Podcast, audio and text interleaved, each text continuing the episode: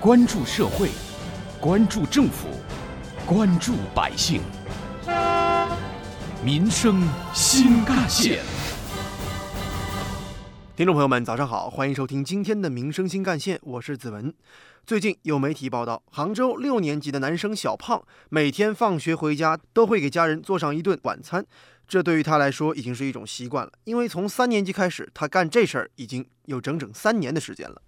从小学三年级就开始做家务，而且做得这么好，不少网友看了报道之后呢，都说他是家中不折不扣的小暖男。但是他的父母似乎并不这么认为，比如说他的妈妈就觉得。自己的孩子呢，毕竟是一个六年级的学生，总不能一天到晚钻研该怎么烧菜吧？而且更让他的妈妈纠结的是，前些日子的一次数学考试，儿子的成绩实在是有点不理想。他的妈妈认为，这让咱们父母的脸往哪搁呢？妈妈的困惑和不知所措可能有两个：一是为什么在应当学习的年龄，孩子却不是那么喜欢学习；二是即使不想学习，孩子也应该贪玩，怎么会喜欢做菜呢？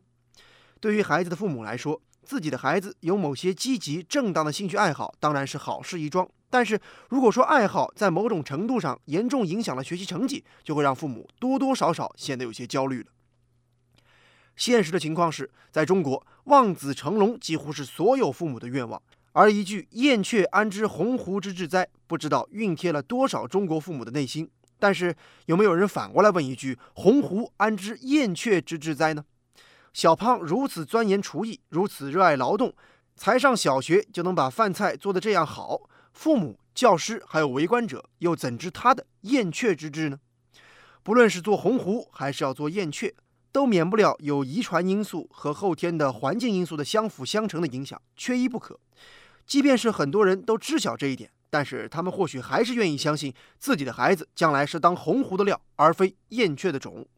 在面对遗传和环境的复杂时，很多人往往就是选择不理解，为什么自己的孩子就不能是学霸，不能是鸿鹄呢？去年，在网上，一位硕士的妈妈发布了一篇名为《我的儿子是学渣》的文章，而文章内容就是这种心理的直观反应。文章当中，这位所谓学渣的孩子，他的父亲是985高校的工科博士。妈妈也是985院校的硕士，可以说是学霸的强强联合。而且为了做到完全的优生优育，硕士妈妈在最佳的生育年龄二十七岁时生下了孩子。怀孕期间完全由公婆照顾，十月怀胎，没有在外面吃过一顿快餐，没有得过一次感冒，没有生过病。就是在这样极端保护的情况下，硕士妈妈如愿迎来了自己健康漂亮的儿子。但是随着孩子一点点长大，步入学堂。硕士妈妈逐渐发现自己的孩子怎么总是在学习成绩上感觉完全不开窍。尽管硕士妈妈给孩子也报了很多的补习班，甚至还请了不少一对一的家教，孩子本身也努力学习，可是这成绩和分数就是提不上去。渐渐的，硕士妈妈终于认清了现实，或许自己的儿子就是一个所谓的学渣。硕士妈妈慢慢发现自己的儿子在做饭方面有着天分，也很有爱心。总是助人为乐，同学们都很喜欢他。他小小的心灵已经能够懂得父母的辛苦，虽说学习不好，却一点儿也不贪玩，总是认真的完成作业，还成功的竞选了班级的宣传委员。慢慢的，硕士妈妈开始发现自己的孩子还有很多其他孩子没有的优点。虽说他的成绩总不是非常理想，但是却并不是一无是处。然而，真正能够像这位文章当中的硕士妈妈一样，最终选择放下焦虑的父母，又能有多少呢？挖掘新闻真相，探究新闻本质，民生新干线。一个孩子的健康成长的标准究竟该怎么衡量？事实上，不断深入的基因研究结果对这个问题提供了理性的解答。人的智商、身高、身体质量等各项因素都属于身体性状特征，它们都和遗传基因密切相关，但是又不完全符合基因的遗传规律。所以说，常常可能会出现父母身高比较高，但孩子却是比较矮；父母很瘦弱，后代却比较胖；父母是高智商或者所谓的学霸，但是孩子学习成绩就是不那么理想。这样的情况也被称为遗传性缺失。从这个意义上看，也许正如同中国古代大诗人苏轼的自我感慨一样：“人皆养子望聪明，我辈聪明误一生。唯愿孩儿愚且鲁，无灾无难到公卿。”说的就是他感慨自己或许很聪明，但是依旧不得志。他唯愿自己将来的孩子哪怕没有那么聪明，但是依旧可以平平安安过上幸福美满的生活。所以说，真正能让一个人选择自己位置的，还是后天环境的影响居多，以及在生活当中究竟产生或者说培养了对哪种事物的浓厚兴趣。有关这个话题，记者采访了杭州市教育局基教处的副处长汤一鹏，听听他的观点是怎样的。对这个事儿呢，我个人的看法呢是，我们的学校也好，老师也好，包括家长也好，还是要尊重孩子的一个特质，尊重孩子自己的一个选择。作为孩子来说，每个孩子他其实都是不一样的。那么我们现在的整个一个教育改革的方向也是扬长，而不是像原来的补短。那么也就是说，小孩他本身的一个特长，本身他有的一个特点，我们在通过教育以后，能够让他尽可能的发挥。唐一鹏说：“对于众多的学生家长来说，客观理性的看待孩子的学业水平和未来学习的发展方向也很重要。”哪怕这个孩子以后长大了，也不是非要挤破脑袋一定要上所谓的好的高中。国家现在还很需要技术性的人才。事实上，现在很多职业院校的毕业生出路是非常好的，就业率也非常高。当然，如果想继续深造的话，还可以到高职，而且还有新政，未来也可以圆高职学生的本科梦。所以说，不管走哪条路，只要尊重孩子的意愿，对于孩子的发展来说都是一样的。普通高中教育它也是这么一个教育改革方向，就是选择。所以对这个事儿来说的话，我觉得我们整个一个教育还是有很多选择可以给这个孩子的，包括我们有很强的职高专业培训，对吧？孩子的选择会有很多，呃，也符合他的一个特质。因此，我个人觉得，孩嗯，家长不必要太焦虑。回到这件事情本身，或许从孩子的角度来看，对五颜六色的食材进行创作，这种喜悦和满足是无以言表的。我们永远也想不到孩子的兴趣会转移到哪个方面。有关这个话题，我们的记者呢也采访了杭州的几位小学生和初中生，孩子们的想法几乎都很一致，他们都希望自己的爸爸妈妈可以更多的给自己时间来学习自己真正感兴趣的东西，比如说画画、踢足球、唱歌等等。而不是一到放假就要去上英语补习班、数学补习班这样的文化课补习。相反，相较孩子们天真的想法，家长们的观点则更加显得务实一些。